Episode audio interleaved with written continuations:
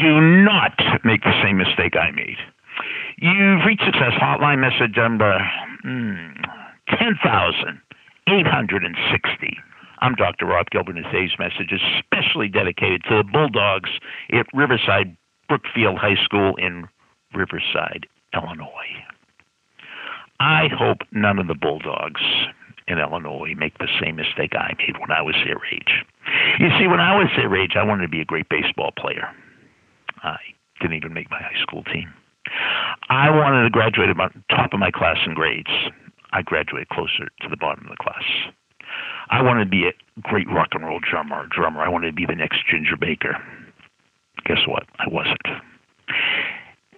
And while I was in high school, I figured out why. I mean, it's so obvious. I wasn't born with much athletic ability. I really wasn't that smart. It wasn't my fault. It was just genetics and uh, music. Uh, other kids were much more musical than I was.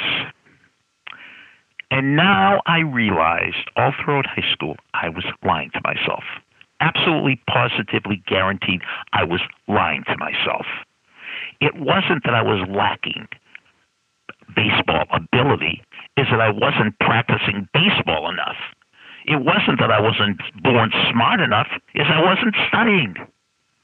And while other kids would practice their musical instruments every single day for two hours, I maybe practiced two hours a week. So why couldn't I figure this out? It wasn't talent, it was training. I was not putting in the training time. I was not practicing enough. I was not studying enough. Case closed. Do not make the same mistake I made. Now, it's all right to not make the major leagues in baseball. Don't don't blame your talent. It's all right not to get all A's, but don't think you're dumb and stupid. You're just not putting in the time. I am telling you the truth. I know part of you is rejecting this. You are not putting the time. You are not putting in the time. And if you're putting in the time and you're not getting the results you want, put in more time. I told you the story about Ted Williams, the greatest hitter who ever lived. You know when he quit swinging the bat in batting practice?